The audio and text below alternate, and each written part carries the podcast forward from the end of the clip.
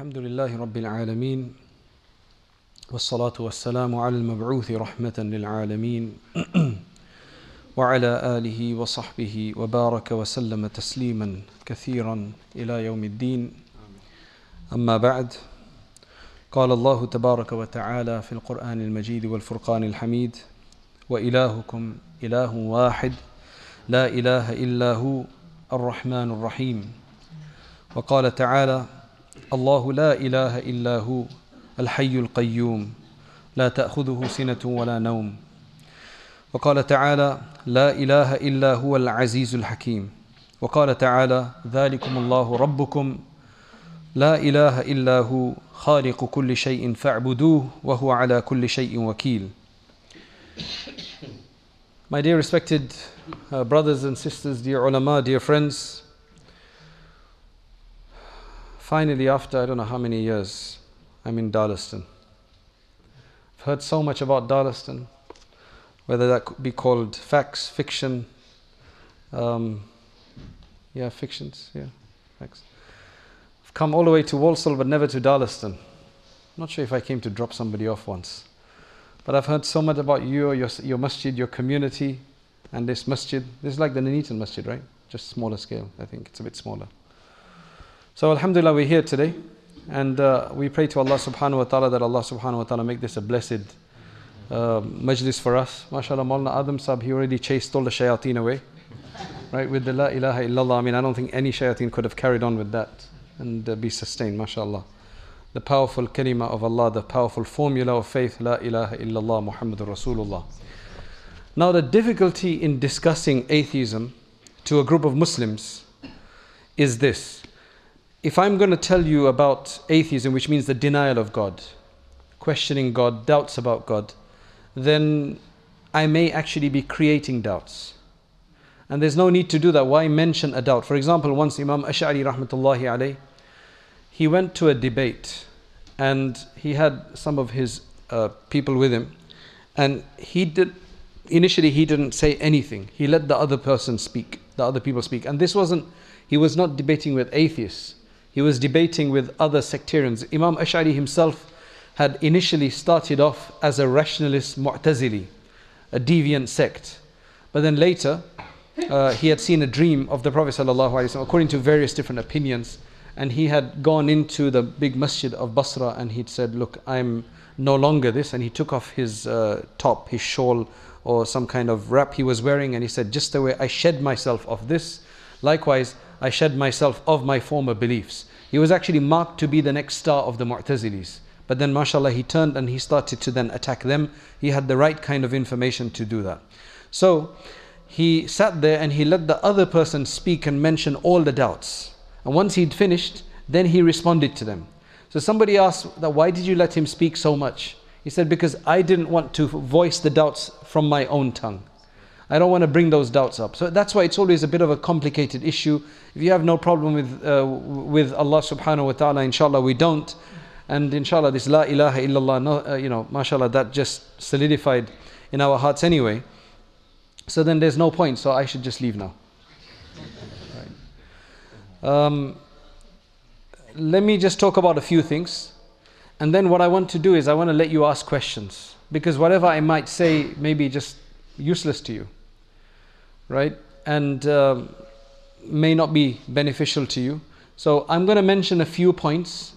I'm going to try to equip us with how to deal with questions.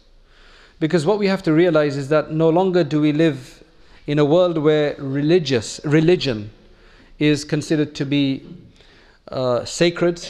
Religion has pretty much in the Western world, since the last 30, 40 years, maybe a bit more, has been pushed out, definitely out of the public domain. It's pushed out of media. It's pushed out of schools. It's pushed out of workplaces. Even if you're, forget a Muslim, even if you're a very strong Christian, you need to leave your Christianity at the door. You can't go into your work with Christianity. You can't let Christianity inform your job. That's not objective, that's subjective. Right? That's what they believe. So, religion in general, not just Islam, Islam is the only one that's kind of resisting. That's why the attack seems to be against Islam more. But otherwise, for the last 50, 60 years or so, Christianity has been slowly driven out. So, for example, there's one of the most famous uh, atheists of the last 50 years that is responsible among the five famous ones, who's responsible for a lot of the doubts and a lot of the conversions to atheism or however you want to define that. His name is uh, Christopher Hitchens. So you know you've got Dawkins, you've got Sam Harris, Christopher Hitchens. He's, he's an atheist. His brother, his name is Peter Hitchens. He's a journalist and he seems to be a very strong Christian or practicing Christian. And this is something very interesting. He did a talk recently. And what he said inside, what he said in that talk, he's talking to Christians. He's saying that soon the world is going to be giving up secularism, or rather, he said materialism and consumerism. Um, these are just terms, basically. All right, this is not posh English. Some people are going to say it's posh English. There's no posh is the way you speak. Words can't be posh. It's the way you speak. I don't speak like the Queen anyway. That's posh. Okay. Because generally, when you come up north, they start saying that that's posh, and then you close. Uh, shaitan makes you close your ears and, and hearts and say, "Forget, I can't listen to this. This is above my pay grades." So I'm telling you that these are just words. They're just terminology. Consumerism, majority of us are involved in it. Materialism, unfortunately, the materialist majority of us are involved in it, and we don't even know. How many of you don't have Amazon Prime? I mean, you can tell us. It's, it's not humiliating to do so. You know, who doesn't have Amazon Prime? That's a minority. That's about seven, eight people maximum, right? Everybody else has got Amazon Prime. Why have you got that? Because you consumerism. You want it next day. In fact, you want it the same day sometimes. Depends on what time you order it. And when you open that box, you know that Amazon box that come all emblazoned with Amazon, you open it. I don't know, they put something inside this. As soon as you open it, it, it wafts in and then you feel really good. You should create some of that stuff. You could use it in your own mitai shops and things like that as well. It's amazing. It makes you feel really good when you open that box, doesn't it? Don't you feel good when you open that box, sisters? They, you know, you know, you can just imagine the reaction. Then you have to do it all over again tomorrow, because slowly, slowly, what happens? You open the box, and then after that, after half a day, the the feeling of that goes and you have to do it all over again, wait for the next box to come. It just feels really good. That's why people accumulate so much. Um, tomorrow is Boxing Day. Only go out if you need something. Like have a list if you need something. Don't go out to try to find something to buy. If you don't have an idea in your mind of what to buy, you don't need it. This is what you call consumerism. Because it's so easy in this country, right? I lived in America for eight years. This is not how England was before. When I went in 2000 to America, before that, in my local supermarket, there was literally one shelf of drinks you could buy. That was the variety, and that's it. One, one high shelf, that's it. I come, and when I got to America, I was shocked. One whole aisle of various different varieties. Now I come back to England, it's the same thing. So it's all caught up. And when, when there's availability, and you can pay on credit card, etc., etc., and then you get free money in this country. You don't get in America, but in this country you get a lot of free money as well, right? You just they just need a signature sometimes, or not even a signature sometimes. So, you know what I'm talking about, right? Um, so, the ability to have disposable income, even if you don't, to, to be honest, we are living like the wealthy people of maybe 100 years ago. You know, baklava, you can get that anywhere now, right? Baklava was something that was specific to the Ottoman palace. That's where they were initially invented and manufactured. It wasn't available everywhere. But now you can literally get baklava from anywhere, right? They don't all taste nice, but you can get them. Today we live like kings. We have so much access to whatever you want. And we're all part of the consumer culture all of us, whether you, because that consumerism is beyond religion. It's a human problem, it's a nafs problem, it's a spiritual issue. How many, uh, who among you has an, the latest iPhone? You got the latest one. Have you had the one before that as well? Okay, so when you got your latest one, did you get the same excitement that you got when you got your first iPhone? Yeah, that's what I'm saying. So now, even Apple is out of ideas. The first iPhone that you probably got excited you much more than some of the later ones because there's not much more they can put into that thing anymore. Right? It can only go so much. This is the dunya, it can only go so much. Right? Okay, look, if you got your iPhone because your other phone was really messed up, that's justified. Go and get an iPhone, that's not a problem. If you need it and that's the phone you want, khalas, it's fine. But if you're going to just do it because you've got a blind faith, for example, there are 2 billion Christians in the world today. There are 1.7 or 8 billion Muslims in the world today, apparently. But there's over 2 billion followers of Facebook.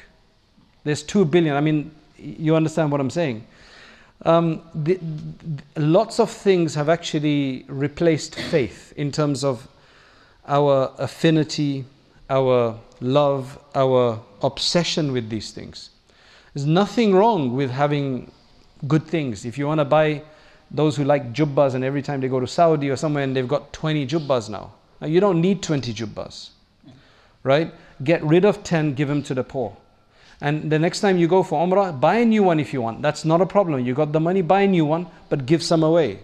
So don't start accumulating. Think how many pairs of shoes we have these days. Right? If you want a new pair, go ahead and get a new pair. But go give some to Ummah Welfare Shop or something. Right? Or somewhere else. Go and give it someone. Nothing wrong with having new things as long as we don't hoard and we don't love. If you haven't used something for one year, maximum two years, get rid of it. Right? So, all those really expensive wedding dresses that you bought just for one day of your life, which I still don't get, but I'm not a woman, so I, I won't get that. But the amount of money spent on a one day wedding dress right, is just crazy. Get one that you can maybe modify and then wear again. So, anyway, that's what we're talking about consumerism. The ability, the want to desire to get overnight. It's all based on the nafs, right? And lots of psychology go into this. The way Amazon is, is totally designed. Those people who sell on Amazon, they're not very happy. But consumers are very happy because you give, even if even if you complain, even if there's even if the sender has a signed uh, proof of delivery, and you complain, you'll probably still get your money back because they're just like customers always right. Because they just want you to buy and they want to just overtake everything. There's a lot of psychology that goes behind this. But what Peter Hitchens is saying is that all of this is going to end soon because people aren't getting satisfaction of the heart with this. They're getting satisfaction of the nafs. But satisfaction of the nafs only works for half a day, few days. Your new phone is only going to excite you for a few days, then it's just the same old phone. That's it right? Those things won't excite you as much. That's with anything. So people are going to go back to look for something for their heart. And what he's saying is that Christianity, because that's been driven out, people won't have recourse to Christianity. And he says the only leftover Christianity is the feel good part of Christianity. All the difficult aspects of Christianity have been literally eliminated, and that didn't start recently. For example, it says in the Bible, it actually says that the swine is unlawful, the pig is unlawful. So when I discovered that uh, one time, I contacted a friend of mine who's, a uh, who's from a Christian background. He's an expert in Christianity. He knows quite a bit about Islam. I said, What's going on? How come uh, you, you still consume this? He said, Because in the third century, we did away with all dietary restrictions. So within Christianity, there, is, there are no dietary laws. You can literally eat whatever you want as long as it's healthy or uh, you know, not harmful or whatever the case is. Whereas Jews, they still have kosher laws, and they're actually much more difficult than, than the Muslim laws. And I've been with Jews, and they can't even eat normal vegetables. They have to get them specially washed, especially treated in a particular way to eat them. And there's, they, they're not allowed to have meat and, and milk together. So if you've had, you know, cereal for breakfast, within there's two fatwas. Some say then you have to wait for four hours and some say you have to wait for eight hours. I believe the guys in Stamford Hill in London, my area, close to my area, they say their fatwa is eight hours you have to wait. I'm Jewish fatwa I'm talking about, not Muslim fatwa. Right? Their rabbi's fatwa, and the other one is four hours. So he's saying that people aren't going to find anything in Christianity. He then says, but in Islam they'll find something. So basically, what he's saying is that since you've been pushing out Christianity, people are going to turn to Islam because Islam still is a wholesome religion. But then, in a very ominous way, the, the next part is that but Islam could also go in that same direction because we also have our own set of progressives or extreme liberals who want to take out a lot of things. Niqab is not necessary. That's just the first line. Then hijab is not necessary. For example, if, I, if somebody, there's a woman who doesn't wear hijab, a guy who doesn't pray, and he works in the normal corporate environment, he's going to be saying, Why do I need to worry about people praying at work? Muslims don't need to do it. It's okay because I don't do saying. But for those of you who are working in the corporate environment who do want to pray, he's not speaking on your behalf. Problem is that the media gives voice to two extremes all the time because they're the interesting ones. The, the, the majority who are in the middle, we're boring, right? It's not interesting. They will give to those extremists who are always saying, kill everybody and do this and do that and, you know, kuffar and all the rest of it. They give, uh, they give voice to those people, or they give it to the total opposite extreme that, look, we should do away with everything. There's no reason for this. You can be Muslim as long as you believe so in the heart, and that's enough. But the vast majority, they don't get a voice. So we're dealing with all of that. So, what he's saying, which we should wake up to, is that soon consumerism people are getting tired of, so they're going to turn towards a religion, and they're only going to find Islam, right? But he is also saying that Islam may go in the same direction because Islam does have, as the Prophet ﷺ himself said, that you will follow the Jews and Christians in many of the ways that they've gone, many of the degenerations uh, that they have undergone. So that's the point about consumerism. Now, let's move on to belief system. Um, the first thing, there's several different points I want us to just think about, and then if you have any questions, inshallah, we'll take those. First and foremost, there are, uh, I've dealt with uh, a few young men and women who, teenagers, uh, at least one was, a, one was about 12, 13, wasn't too bad the, it was the beginning, so Alhamdulillah, we discussed. Then the others, one was 16, 17, the other one was probably about 20. The, all the questions that they're regurgitating, it's literally a taqleed of Richard Dawkins.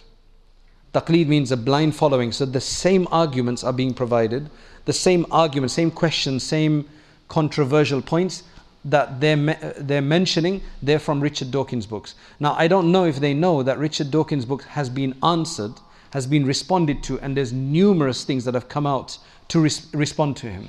And he's been disgraced in general anyway because he's a bit crazy in the way he does things. All right? So I'm not sure if they've read the responses.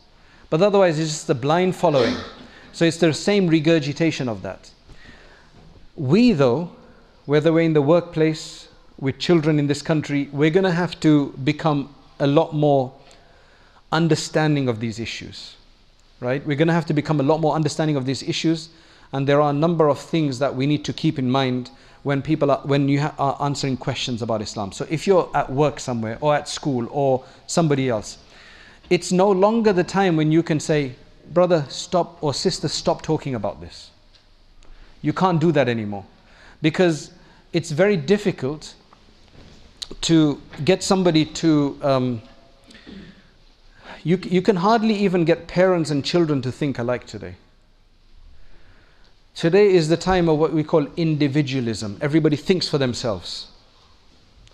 In the time of the Prophet ﷺ, only the leader of the Aus or Khazraj tribe became Muslim. And everybody became Muslim because of that one person. Now, you can't even imagine that today. How many arguments are there in between parents and children? They can't even think alike, especially when you've got parents from another country. And because remember, parents from India, Pakistan, Egypt, where are you from, brother? Morocco? Yeah. Morocco, right? The way they think, what they can, their reference points are going to be very different. It's a whole different paradigm to the way we would think in this country if you're born here.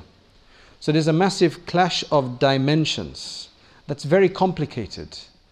Uh, the people who've come into this country in they've got the Indian paradigm or Pakistani or Moroccan paradigm, they've got the Islamic paradigm, and they've got the British paradigm. They've got three paradigms to try to work out. Those who are born here, they've got the Islamic paradigm, they've got the British paradigm, which is very powerful, and then you've got what your parents are trying to tell you. How do you work through this? It's too complicated, but you decided to come here, or our parents did, or Our grandparents did, whoever did, so we're here now. Right? We have to make it work. So now it's very important that when somebody asks you a question, don't just tell them, because I've had this so many times that somebody has become something else. And one of the reasons was we did ask the Imam in the masjid, we did ask my parents or whatever, and they just told us, don't think about these things. You can't get people to stop thinking about things anymore. They want to think. Somebody's planted a seed, a doubt. We need to be able to deal with it. But that doesn't mean that every one of us needs to know every single answer. You don't need to be a super Muslim because that's just not natural to be a super Muslim that you just know every answer. I don't know every answer, and most people out there will not know every answer. They will know many answers, but they won't know all the answers.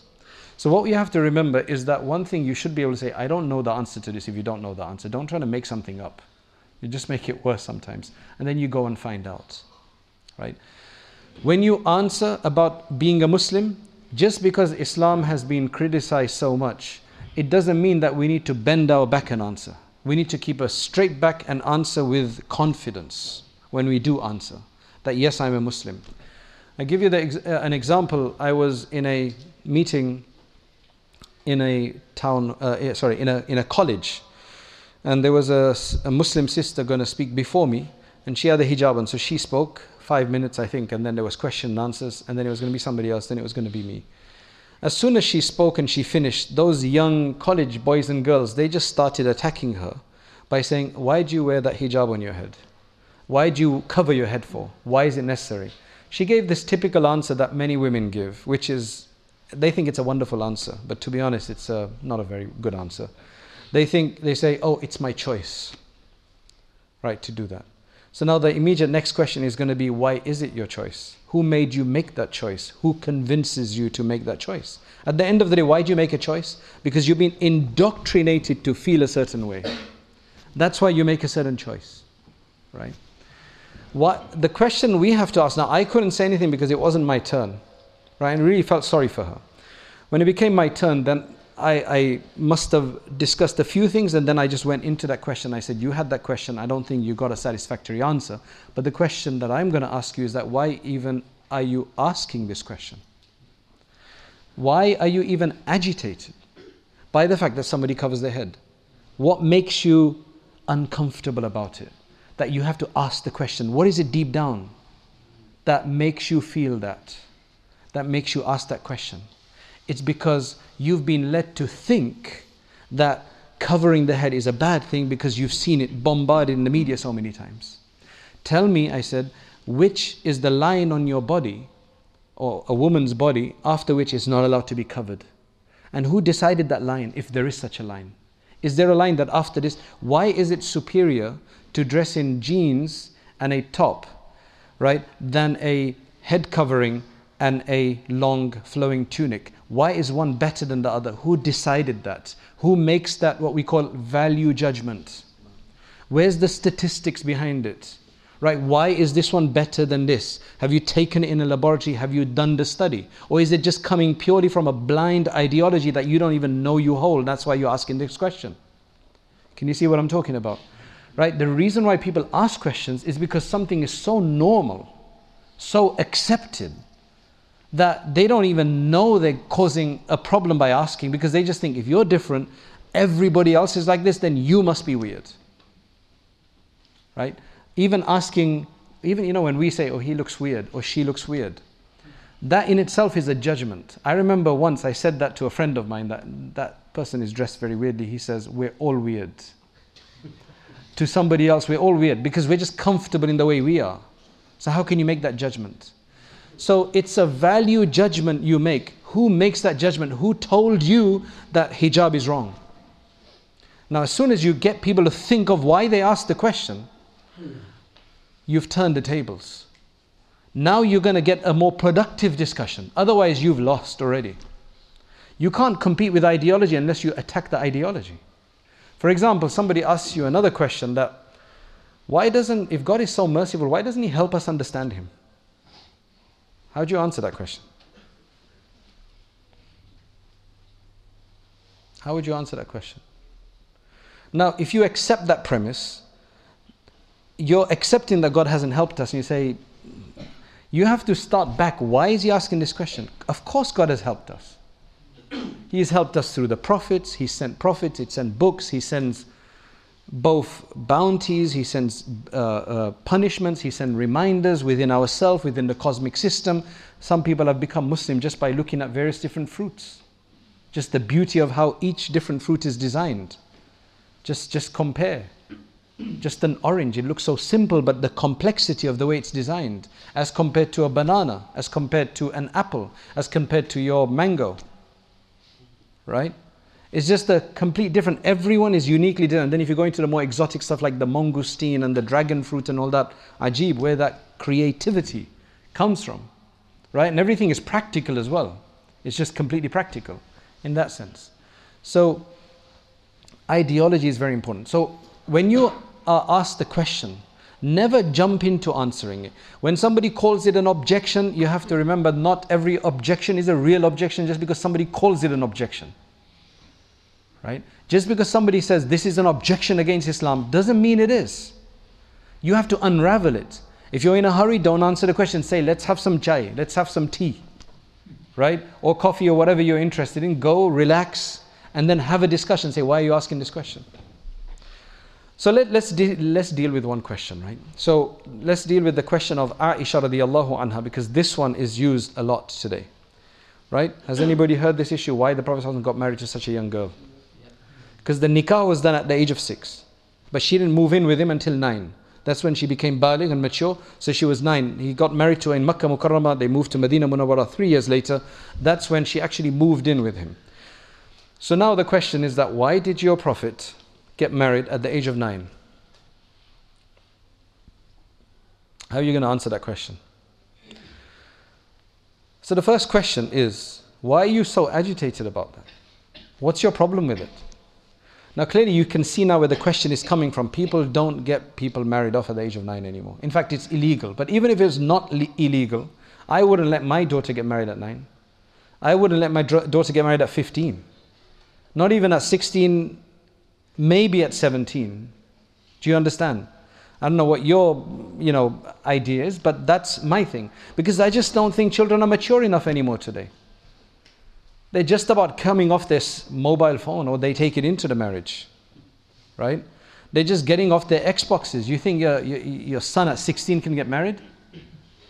I've seen children who come from other countries, though, who are 12, 13, and they can do a much better job than an 18 year old of this country. Because they're not brought up mollycoddled in the way that we are.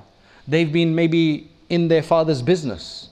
Okay, maybe they didn't go to school, but they have a lot more worldly savvy than a lot of our children without, without a phone or a computer, right? Many of our children would be like cold turkey, they just won't know what to do.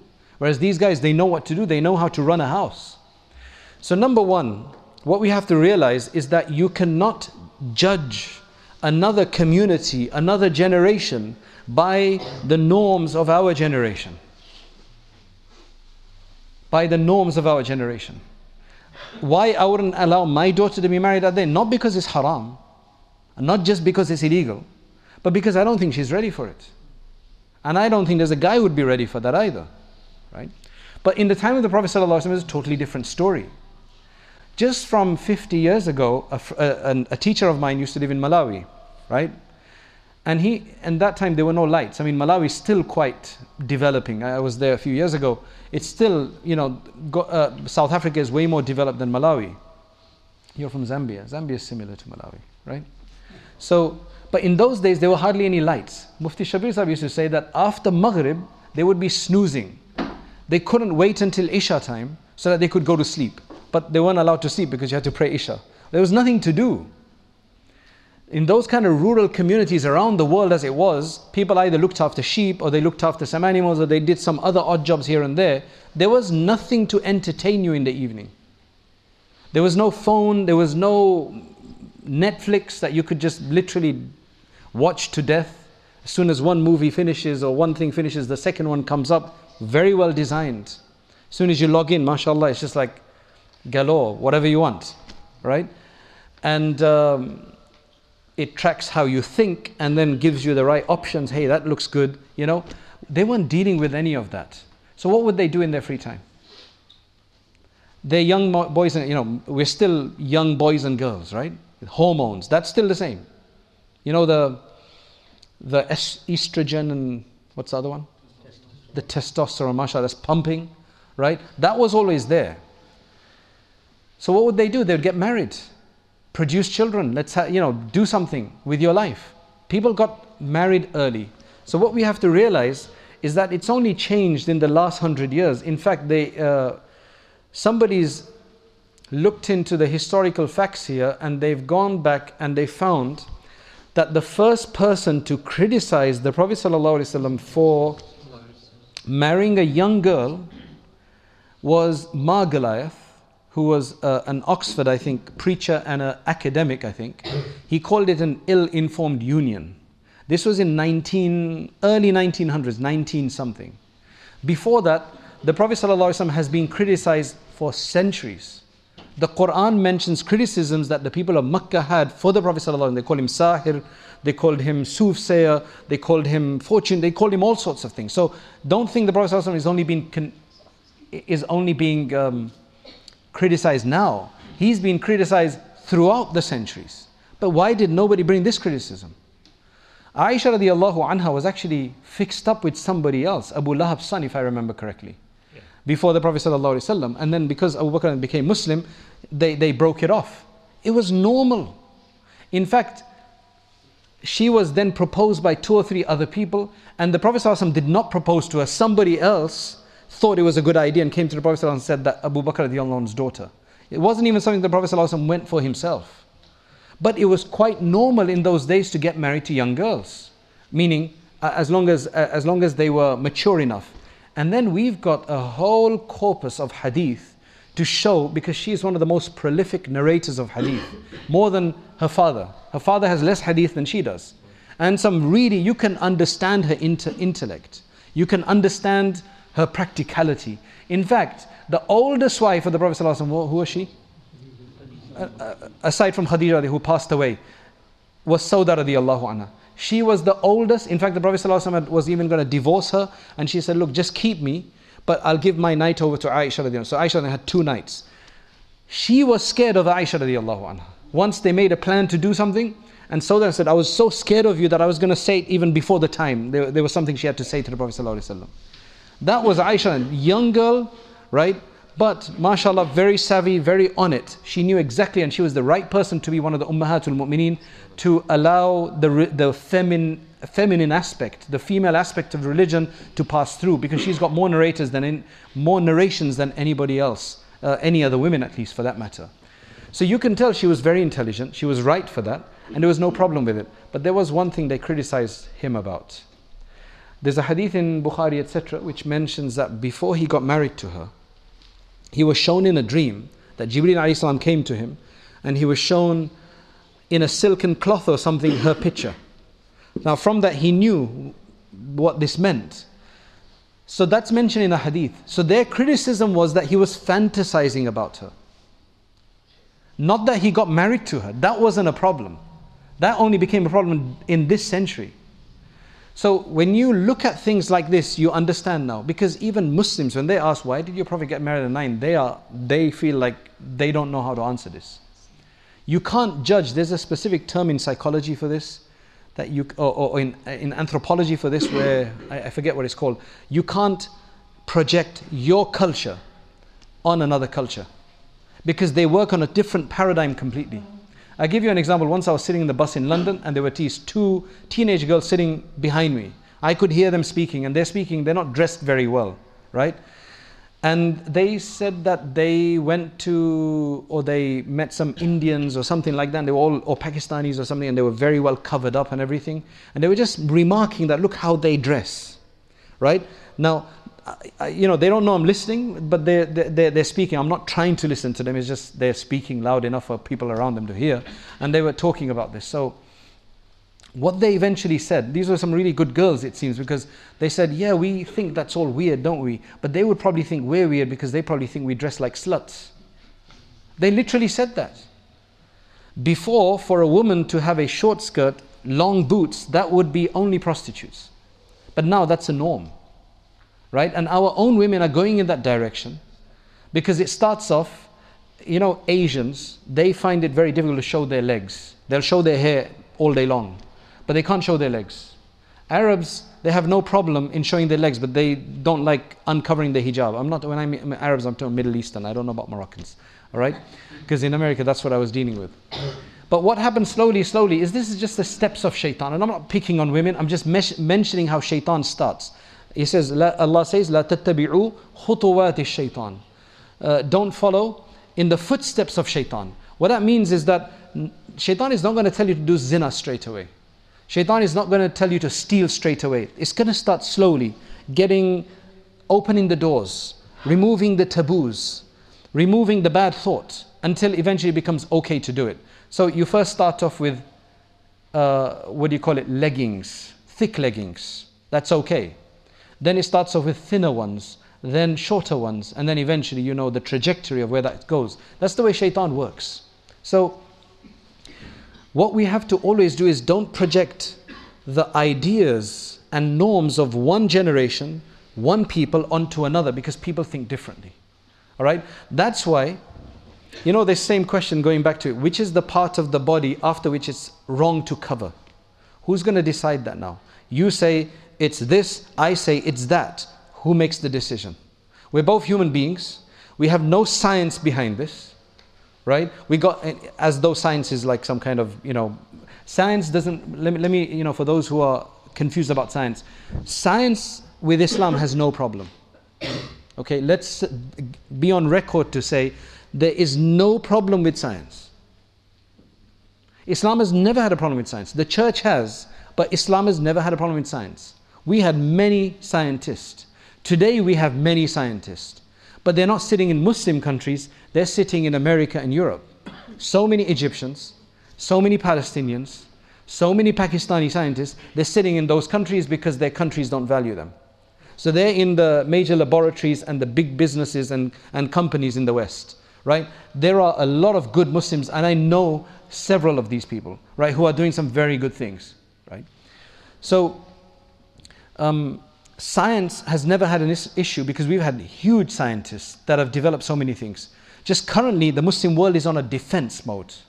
They don't have money to put behind new innovations, new research. Do you understand? They're most likely in defense mode. Many of the problems we see are in the Muslim countries. Our money is all spent on relief work. We're not being proactive. We're always being defensive, reactive. We don't know, even in this country, to campaign, we only get upset once the laws are made about us afterwards. But we never, I mean, now we're waking up to it and we are campaigning a bit. But going back to science, science has no problem with religion because science does not deal with the realm of religion. Science doesn't deal with a number of things, it does not deal with aesthetics. Something being beautiful or not beautiful is not the realm of science. Right? Moral, morality, that's not the realm of science. Science is observance, empirical, empiricism, which is if I see the same thing happening so many times, then I can say, okay, this is what happens. Put it simply, it's not as simple as that, right? But science doesn't deal with morality, it shouldn't do anyway. Science should not deal with aesthetics and philosophies. That's why physics is science. Physics deals with the physical world, the natural world. But our belief is in the metaphysical world. Metaphysics means beyond the natural world. When we talk about Allah subhanahu wa ta'ala, He's beyond physics. The angels are beyond physics. Science can't deal with that. That's not its realm. Philosophy is the realm of that, not science. Then why is science so blameworthy?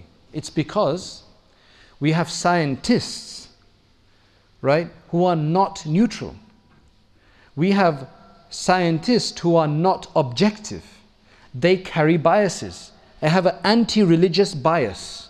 So they read into their science that which is incorrect and they make science problematic because of their reading into it. For example, uh, if, you're, if, you've got, if you've got an interest in understanding evolution from a Muslim perspective and a critique of the, the, the, the, the mainstream understanding of evolution, they did a survey, I think it was in Yale or Princeton, they did a survey that what do you think is the religion, uh, is uh, atheist within the scientific community? How does it compare to atheist in the normal community? And the two studies they did, the conclusion was that it's the same.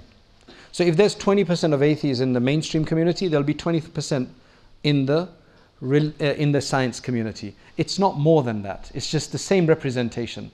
But I, I, was saying that if you want to understand evolution, which is confusing, so many people have lost their faith because of it. Because most Muslims they follow the Christian perspective on evolution, which is that it's all wrong.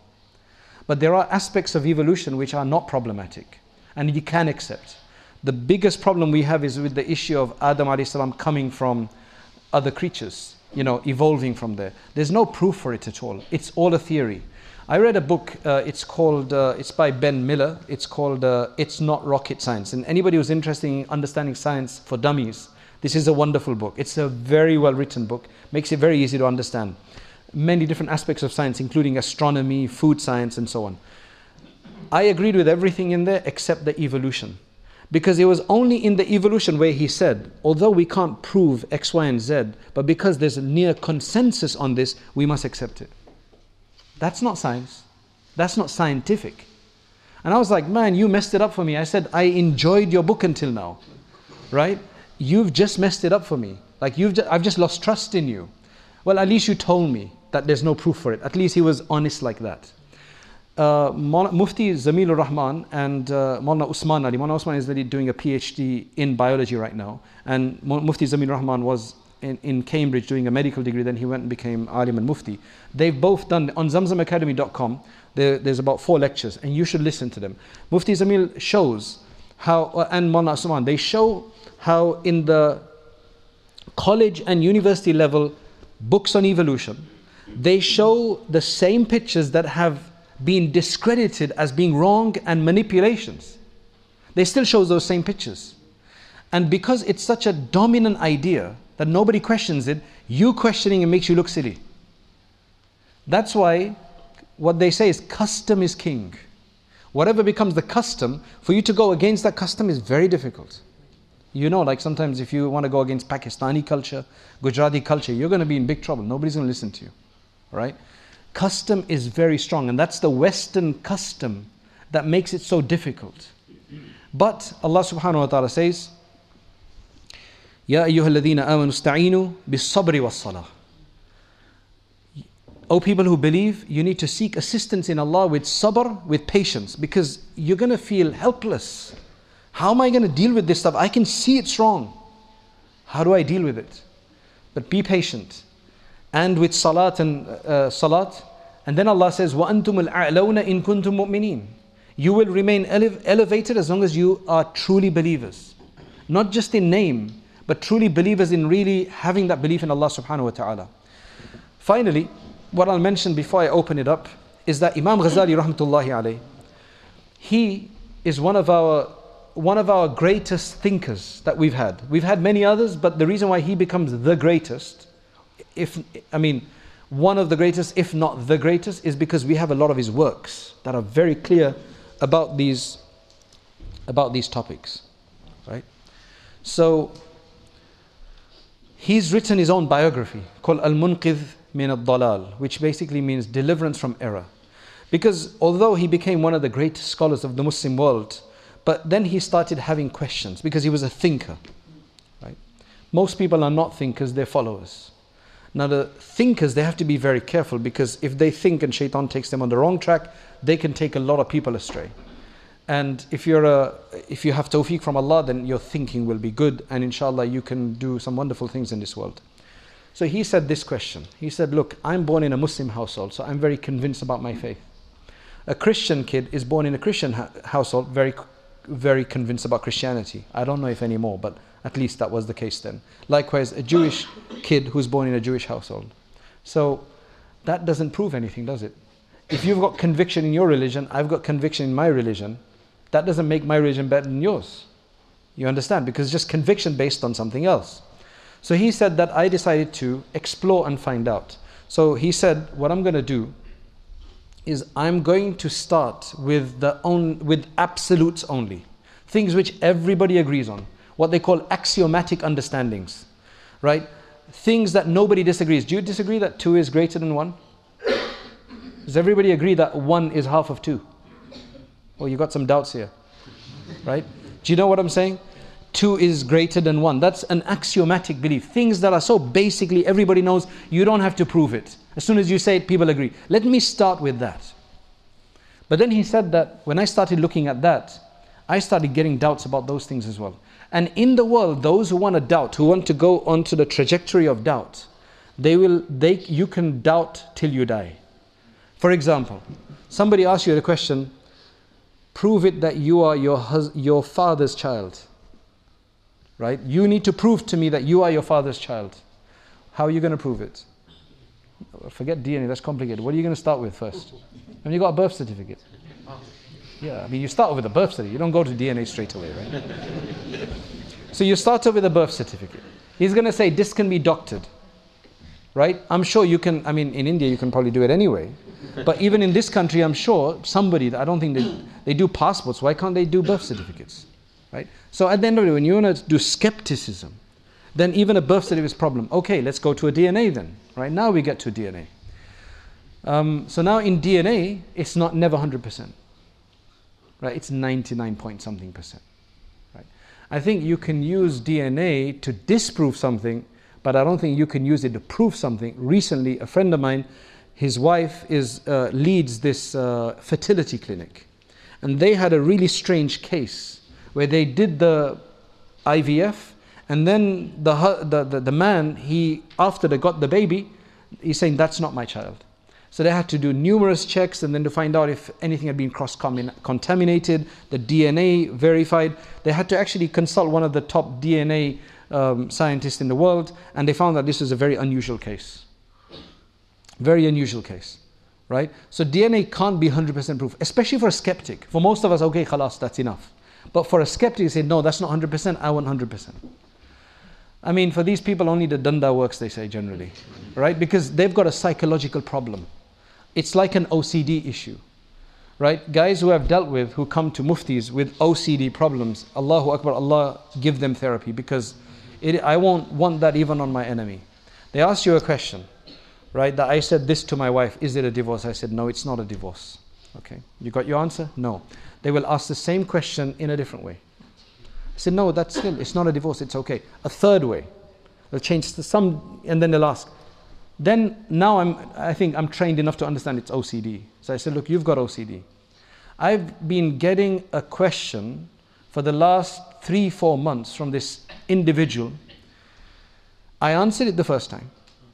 That it, it, was about various thoughts he has about Allah. Are these kufr? I said, no, if they're involuntary, it isn't, they're not kufr. Same question next week, the next week, the next week. And I know he's got OCD, so I'm not even responding to him because I can't help him. I'm not trained to deal with OCD. Ulama are not trained to deal with OCD. This is a medical condition, right? He's asking the same question, just in different words. Then finally, I felt sorry for him again because now then he must have contacted this guy called Asim Hakim and he gave him a very rough answer. So then he writes that to me. He says, "Look, this is what he's saying." I said, "Well, I don't blame him, but I didn't. I didn't say that to him." Then I get an email with CC to about 35 different people around the world, asking them the same. He's like, you can tell he's frustrated but I can't help you, right? And then he writes me this very long email that, look, I've got OCD, and the way to help me is to answer my questions. so then I said, okay, fine. So now, just last week, just a few days ago, I responded to him again. I said, look, I completely understand. I'm not trained, though, to deal with you, right? You don't need a fatwa, right? You need medical, but he's telling me that the medical guys are telling him that it's, he needs to deal with a religious person. I think they're just kind of throwing you know, the responsibility. I said, I answered your question the first time around. You asked the same question just in different words. So what you do is anytime you have a parishani problem, just go and look at that first answer. Don't ask it again. Just it's the same answer. Because the only other answer I've got is that yes, you have done kufr. There's only two ways about it. Do you want me to tell you that? No, I don't want you to tell me that. This is psychological complexes that people deal with, and sometimes skepticism is one of those things. They will even deny their own paternity. Because what is going to prove 100%? So Imam Ghazali, he said, I went through the same thing. Even absolutes, things that you don't need evidence for, they started, I started questioning them. And he said it was then only the rahmah of Allah that I managed to come out of this. That's why Allah says, أَفَمَنْ شَرَحَ اللَّهُ صَدْرَهُ لِلْإِسْلَامِ فَهُوَ عَلَى نُورٍ مِّن رَبِّهِ It's the one who Allah has expanded his breast for Islam that he is on the nur of he is on the nur from his Lord. Otherwise, I give you one other example. Uh, in America last year or the year before, there, there's these. uh, I think they're Indian Pakistani. They've become atheists. One's name is Muhammad. Muhammad the atheist, like such an oxymoron. Like, how do you get Muhammad who's an atheist? But he's one of them. And they've been going around to universities to explain to them their story, right? Like a roadshow. I read an interview. So one of the people asked, or one of the interviewers asked him that, um, wouldn't it just be, how, how your family? He says, obviously they've disowned us. We're not with our family anymore. He said, how does that feel to you? He said, that feels very bad for us. You know, we feel so bad that our families don't speak to us. He says that, wouldn't it be easier for you to believe? Solid question, right? Why wouldn't, wouldn't it be easier for you to believe? He said, yes, but we can't believe.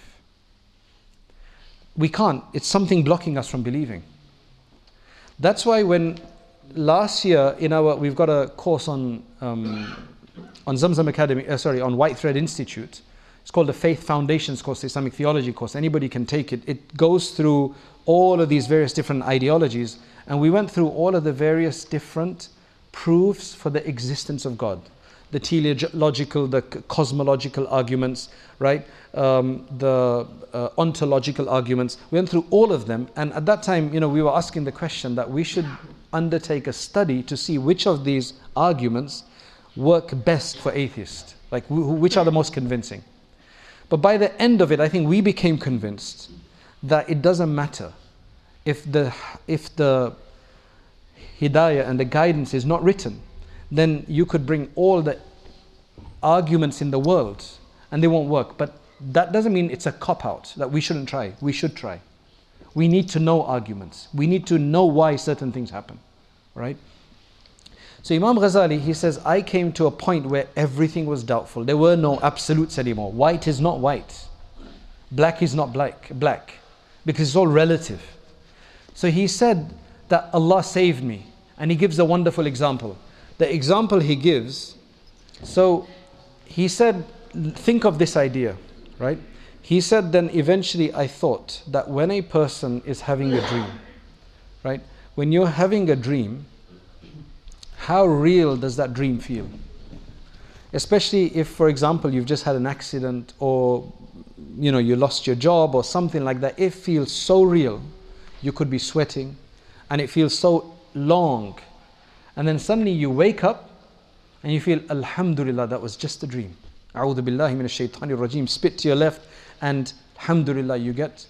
But while you were in the dream, did you have a doubt you were in the dream? Did anybody have a doubt that they're in their dream? No. He says now that when you're in your dream and you think it's such a reality, and then you wake up and you find that it was all nothing. So then he says that if you're going to be skeptical about things, then why aren't you also doubtful about this world reality that you're living in right now? Why is this not a dream? Tomorrow you could wake up from this and find was this was all a dream. Like we're sitting here together today. How do you know this is a reality? How do you know we're not going to wake up from this and say this was a dream, not a nightmare, but it was a dream? Just the same way. So he says that's when he stopped. Because he said, if I'm going to create doubt, there is no reality then. There will be certain things you must, and you ask Allah. That's why anybody who's got a doubt, they ask Allah subhanahu wa ta'ala, Allah will give them. Allah has benefited so many people who are even non Muslim, who started off as non Muslims. They were shown either the Prophet, ﷺ, they were shown the adhan or something like that. People who are looking for guidance. If you read a lot of these convert stories, somewhere along the line they were looking for something. They were looking for reality, and Allah subhanahu wa ta'ala guided them.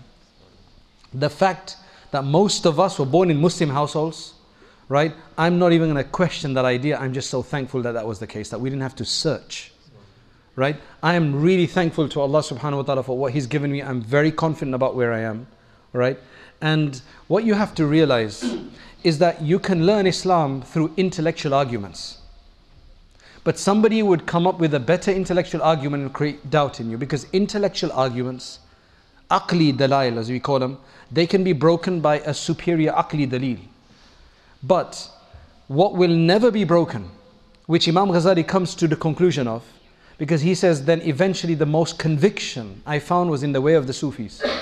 What he means by that is when you've actually experienced waking up in tahajjud and feeling the closeness of Allah, feeling that coolness in your heart, when you do dhikr, and when Allah subhanahu wa ta'ala has given you satisfaction and made you feel good, there's nothing that's going to shake that.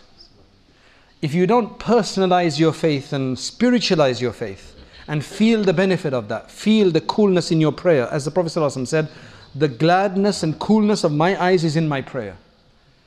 That is the way to get the perfect yaqeen. Because with yaqeen, nothing is a problem anymore. And that's why we need yaqeen. If you have yaqeen, then nothing is confusing anymore. You can ride through the worst of storms. And right now we do have an atheistic storm out there, right? But inshallah, there's hope for the future as I go with Peter Oborne's words, which is that at least the Muslims still have some of the tough things that still make their religion a viable religion and not just a feel good factor religion, as unfortunately Christian, Christianity has become. You see, it was in the 1960s or so that modernity began. And then we have post modernity right now, which is that religion must not inform anything because religion is discredited. One of the reasons why religion was discredited in Europe, because number one, you have to realize that Europe never had a prophet. At least we don't know of any prophet that came to Europe. They imported one, which was Jesus, peace be upon him. But unfortunately, the church did a lot of persecutions and aggression in the name of the church in Europe, especially in France. Especially in France. So when basically the world wars and everything, they, saw all the problems and everything, they just said, we don't like religion anymore. Right? We don't like religion anymore. The Russians were the worst, meaning the Soviets were the worst. They just didn't even allow religion. The French don't know how to deal with religion. Alhamdulillah, at least the British allow religion. So we're, we are happy that it wasn't the Russians or the French or others. It was the British because at least is better off. I mean, we're in, it's a reality now, so you can't even argue about it, right? But what's very interesting is that Turkey is on a totally different. Turkey has been colonized by their own, right? They were not, never colonized from outside, and the resurgence is amazing today in Turkey. We last year we had a, scholars and a Muslim leaders tour to Turkey. We went to all the prominent organizations, and it was just amazing the kind of ikhlas and sincerity and motivation they have. Even though many of us would judge them because they don't have a beard or something, right? And um, we went into an Imam Hatip school, which is one of their Muslim schools. So Sheikh Haytham was with us, right? Pray for him. He's got cancer. May Allah give him shifa. He asked one of the 12, 13 year old kids, I think he was about 13 years old, that inshallah you need to be like Muhammad bin Fatih. So if somebody's saying, okay, okay, we'll be like that, right? He said, inshallah, but what about you? Can you imagine the answer? Like, what about you? So there are about 3 million Syrians there. They don't even let you call them refugees, they call them, um, what do you call it? They, they call them guests, right? They've given so many of them citizenship. They're not all stuck in a camp somewhere. And Ajib, mashallah, they have. And all the organizations that we went to, they all answered. I asked them, I said, where is this, is this coming from? Is this coming from your scholars, your ulama? Is this coming from your politicians? Or is this this um, immutant Ottoman gene, right, that is now rearing its head? And, you know, it's just, you know, the Ertugrul as everybody's going on about um, Ertugrul, Ertugrul, is that right? You can say the Turkish way. Um, but mashallah, they, they, they are doing what many other countries are not doing, and may Allah subhanahu wa ta'ala grant them strength. Because a lot of the inferiority complex and the reason why a lot of people are turning away from the faith is because they don't see Islam cool anymore because we're constantly bombarded with attacks against Islam. We, ha- we do have bad members who do crazy things. And then, of course, if you have a few people in your family who've done something weird here and there, right? You've never thought about it too much and you think, I've got a very good family, I'm from this gam, that gam, that village, whatever. But then somebody starts saying, man, your village is bad. You're going to be defensive first. But then he's going to say, but you know, that guy from your village and that guy from your village, he did this. Now you start accepting that, right? And then you start realizing that I'm not that good as I thought I was. This is happening with Islam the, the amount of attacks in the media against Islam is huge. And a lot of people with weak faith who don't have that experience of Islam, they're going to start feeling like Islam. So, to be honest, most people who don't care about their faith, they're not atheists.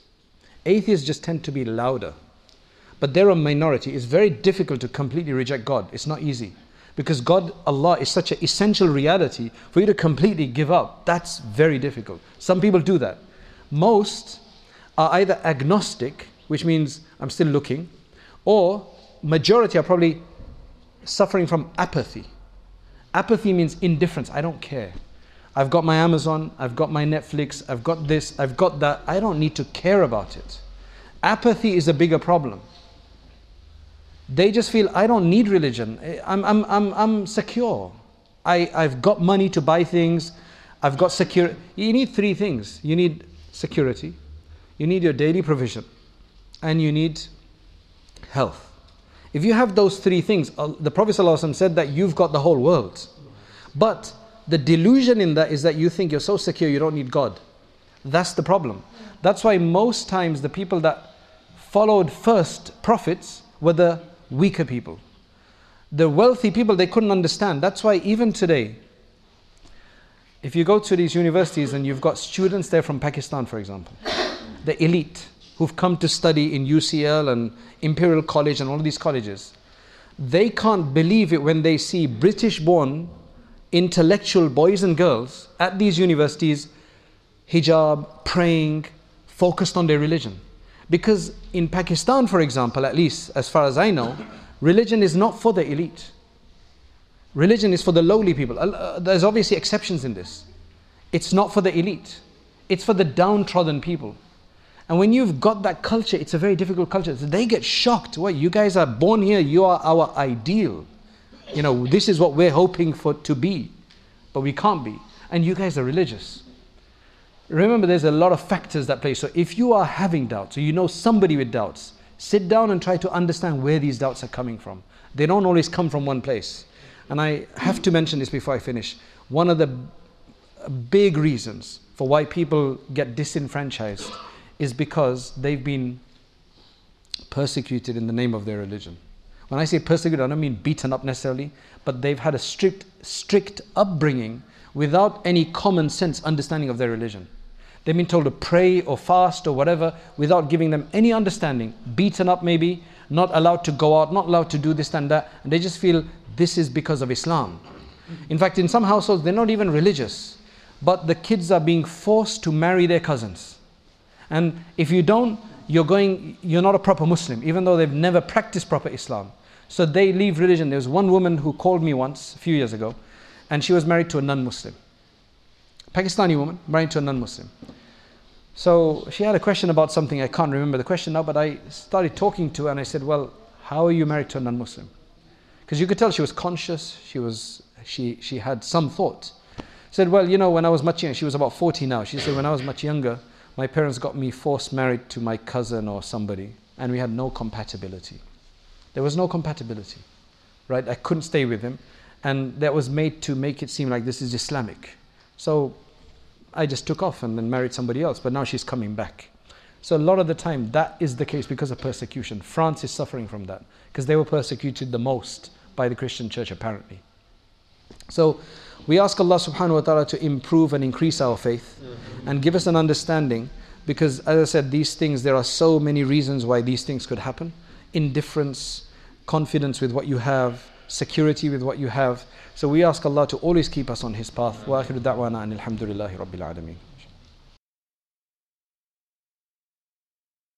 Okay, so I appreciate that question.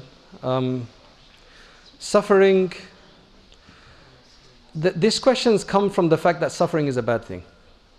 Right? The, pre- the, the presumption behind this, the assumption behind this is suffering a bad thing. If God is, if God is uh, all merciful, why does suffering exist? Suffering can't go with mercy. That's why that's the issue. Now, I'll tell you something. For Muslims, this shouldn't even be a question. This is a Christian problem, not a Muslim problem. Reason why it's a Christian problem, right, is, uh, and I'm really glad that this brother was brave enough to ask that question because that must have taken a lot of courage to ask that. So I'm really glad you did ask that question. And don't feel, don't feel bad about asking questions, as bad as they sound, if, they bug, if they're bugging you. because otherwise you don't have an opportunity afterwards. So nobody should laugh at people asking questions. So where's that brother gone? Are you still here? Oh, there. Sorry, I was looking down there. Right. So I'm glad you asked that question. So number one, you see, for Christians, the, God has been reduced to loving. It's all about love now, right? There's nothing else. That's why our previous, the, the, the previous and the current, interesting, both archbishops of Canterbury, the current one and the previous Rowan Williams, when the tsunami happened the first time, he said, My faith shook. Because how do you have this suffering with a, your concept of God of being just a merciful God?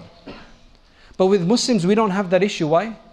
Because yes, our God is merciful. We talk about His mercy over and over and again in the daytime.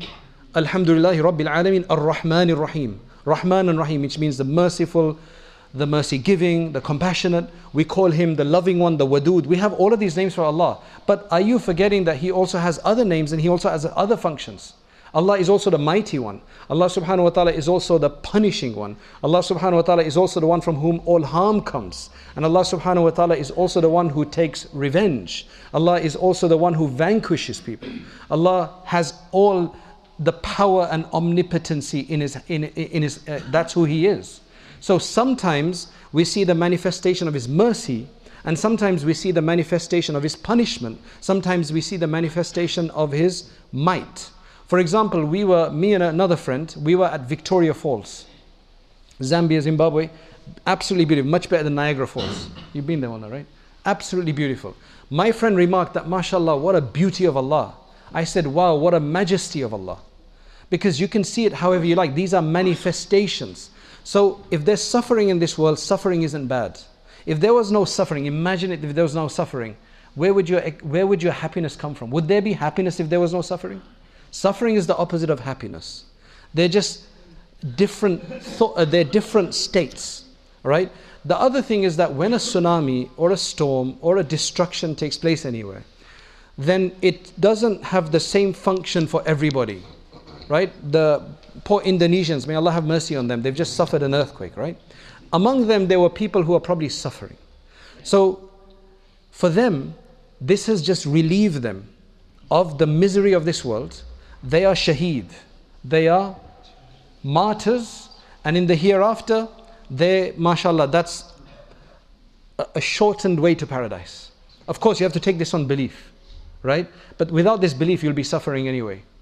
For example, if an atheist says that there's no concept of good and bad, there's no concept of suffering, and his mother died of cancer out of uh, five years of struggle and pain, what did she die for? At least my mother who died from cancer, rahimahullah, I know she's a shaheed. And I can feel good about that. Now you can say, well, that's just a feel good factor. I'd rather have a feel good factor than no feel good factor. What's wrong with having a feel good factor when I actually believe in it? You'll only find out in the hereafter. It'll be too late to argue about it. But at least I've got a theory, an idea that carries on beyond this world. Right? So suffering is not a bad thing because the people who die there, some of them, maybe being punished.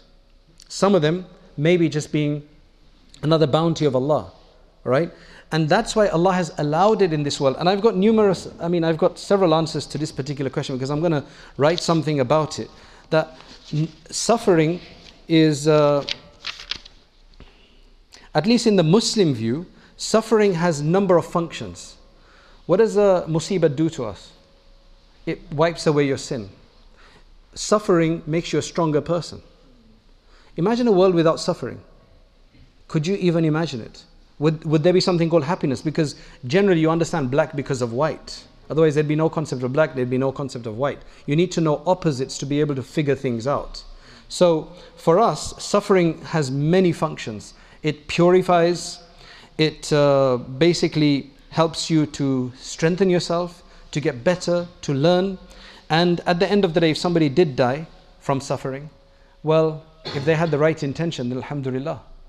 They've, they've died as a shaheed because the Prophet ﷺ said that the one who dies in a particular suffering, uh, suffering situations, they die, um, uh, uh, they die as shaheed. The other thing is that if there was no suffering, how would there be free will then? Because if you're saying that, why does God allow somebody to create suffering, to cause suffering. That's created, Allah allows that to be created because of free will. Does everybody agree that we got free will in this world? Because if you didn't have free will, you wouldn't be punished or rewarded. The reason we're punished or rewarded, free will is very important. That we got a choice. We nobody can deny free will, not even an atheist, because free will is something you experience. You can tell the difference between when you're walking on a straight ground, the control you have on the, your pace, and if you're walking downhill, you have less control. So you can understand you've got certain amount of free will. Now, for free will to be there, certain people are going to do some weird things with that, but then they're going to be punished for that. So Allah allows it because that's the system of this world, and for Allah, this is the main answer. For Allah, this is not the final world. This is a test ground. Right? And as soon as you can get out of your head that this is our final abode, everything becomes easier to understand that paradise ultimately for us is what we want, not hellfire. But this world is just the test place. So Allah is going to allow people to do things with their free will some of that is going to cause suffering. And nowhere was it promised there will be no suffering. So it's really a moot question anyway to start with. The reality is there suffering, right? And it fits with the God, with the paradigm of Allah in the picture. Because Allah allows the suffering. Because our God is just not merciful. He's merciful and He's also the mighty and the one from whom all harm can come as well. So hopefully that I mean it might take a while if if you uh, you know to understand these things or to acclimate yourself with it. It could take a while to just give it a thought. Right? I don't know how much that does for you, but hopefully that helps.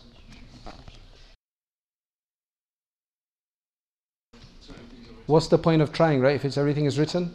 Okay, I'm not going to be able to answer that question now because that would take me one hour and 15 minutes exactly. because I've done it a few times. But I will tell you that since you brought that question up, very important question, I did a lot of research on it and I've got a talk online called Don't Be Depressed, You Don't Know Your Future. That, inshallah, in a very satisfying way, deals with this particular question. But just to give you, just to give you some relief, um, do you know what's written in the future for you? Right. So why are you so sure about it that it makes us feel that we shouldn't do anything? Why couldn't it also be written that you'll do X, Y, and Z, and that's why that will happen? Do you see what I'm saying? If everything is written, then it's also written that you will do X, Y, and Z, and that will be the consequence will be produced. A lot of people, they've had a miserable past of 5, 10, 20 years. So they feel now that the future is going to be miserable as well. But nobody knows the future. You don't know what's written until it's done. Do you understand? Only then do you actually know what's written. So why are we worried about what's written? But that's another answer. The other way to look at it is that what is written is not written in a prescriptive way. It's written in a descriptive way. What does that mean? Allah, in His omniscience, which means His eternal knowledge of everything, knows what every one of us is going to do when we come into this world. He knows it even though we haven't done it yet. So, what He did, like a teacher who projects the grades of her students, but he knows in a more absolute way, right? He shows, he's he told the pen to write. Uh, 50,000 years before the creation of this world, Allah created a pen and He created a tablet. Right now, we get the idea of a tablet nowadays, right? And He said to the pen, Write. He says, What should I write? And He said, Everything that is going to occur until the day of judgment. For us, it's become so easy to understand this Bluetooth connection, right? And uh, the, the knowledge from Allah subhanahu wa ta'ala, He must have some Ajib technology beyond Bluetooth, right? That knowledge of what's going to happen until judgment was all written. What's your name? Ra'is. So it was written that Ra'is is going to come to this program today with your free will, I'm assuming. Nobody forced you, right? He's going to come to this program. He's going to do this. He's going to do that with his free will. When you do whatever you do, it goes in accordance to what's written because Allah knew what you were going to do with your free will. So now it, they both go together, but not because you're forced to do it. It's because you were going to do that with your free will. He knew it, so he wrote it down. So it's just a running commentary of what you're going to do. Now that suddenly makes it a lot easier, doesn't it? So don't worry about what's written because we don't even know anyway until we do it. That's the main thing. Don't be depressed. But I would really suggest you listen to that talk because it will satisfy a lot of your issues about this. It's called Don't Be Depressed. You don't know your future. Okay? This doesn't sound like a. This doesn't sound like it's a properly worded question. You don't get a child, from I'm assuming, when I heard child is like a little kid. Kids don't deny God, right? They, they they've come from the pure world. They haven't been so adulterated. I'm assuming you're talking about like an adult teenager or something like that, right? Now, uh, one thing that I missed, which this question will bring up, is that a lot of children, the reason why they've turned to this is because they've lacked some kind of pastoral care. They feel a bit estranged. They feel a bit let down and ignored. So a lot of a lot of atheists are like that. They're ignored. They're looking for something. So some it just depends. Right? I can't answer this question 100% for your case because every case is different. If you can show them love and bring them back and you think that's going to be effective, alhamdulillah. If it's not and they're spoiling others, they're also going to cause the other children to go in that direction, then you need to take a drastic move, right? Which means that you do distance them, but you you keep an open, you keep a, a window open. All right. And again, this is a very rough answer to this because a lot of factors depend on this. But hopefully, this gives you some understanding of the parameters that you need to work. You need to work in.